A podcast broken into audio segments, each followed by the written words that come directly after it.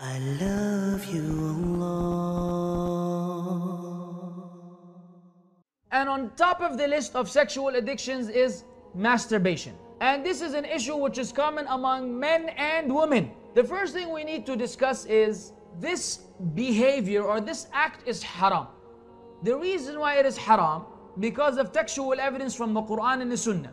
Allah Azza wa Jal when praising the believer said, والذين هم لفروجهم حافظون إلا على أزواجهم أو ما ملكت أيمانهم فإنهم غير ملومين فمن ابتغى وراء ذلك فأولئك هم العادون and this occurs in more than one surah in the Quran and those who protect and guard their private parts except when it comes to their spouses or their right hand possession in regards to that they are not blameworthy However, whosoever seeks anything beyond that, and it is those who are the transgressors.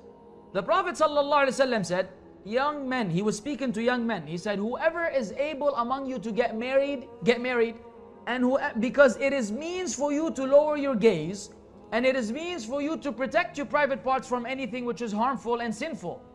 And then he said, if you're unable to get married, upon you is fasting, because fasting will be a form of protection.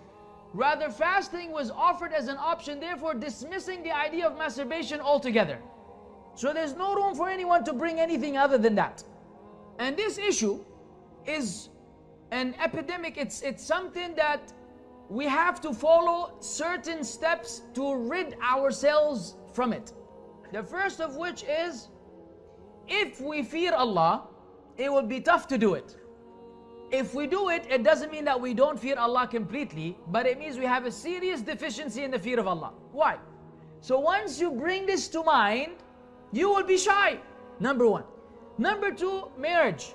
I am 23 years old and my parents do not allow me to get married until I become a professor. And because of that, they are resorting to masturbation and then later on zina and then later on homosexuality. You will be shocked at the things that happen when you become an obstacle in your children's marriage. Let them get married. Thirdly busy yourself with that which is good. If you don't busy yourself with that which is good then you will easily fall into the sin over and over again because you have plenty of time on your hand. Fourthly lower the gaze. When you see so many naked women this will lead you at some point your, your body will react a certain way and then you you have to relieve yourself.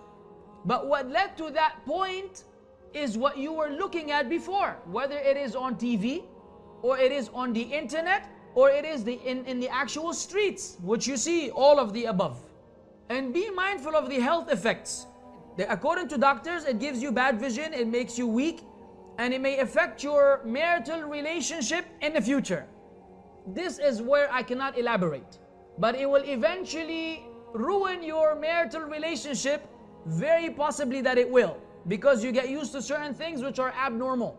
So, this is a reminder for all of the brothers and sisters in Islam. Masturbation is a prohibited act in Islam that leads to the corruption of the physical being and the spiritual being.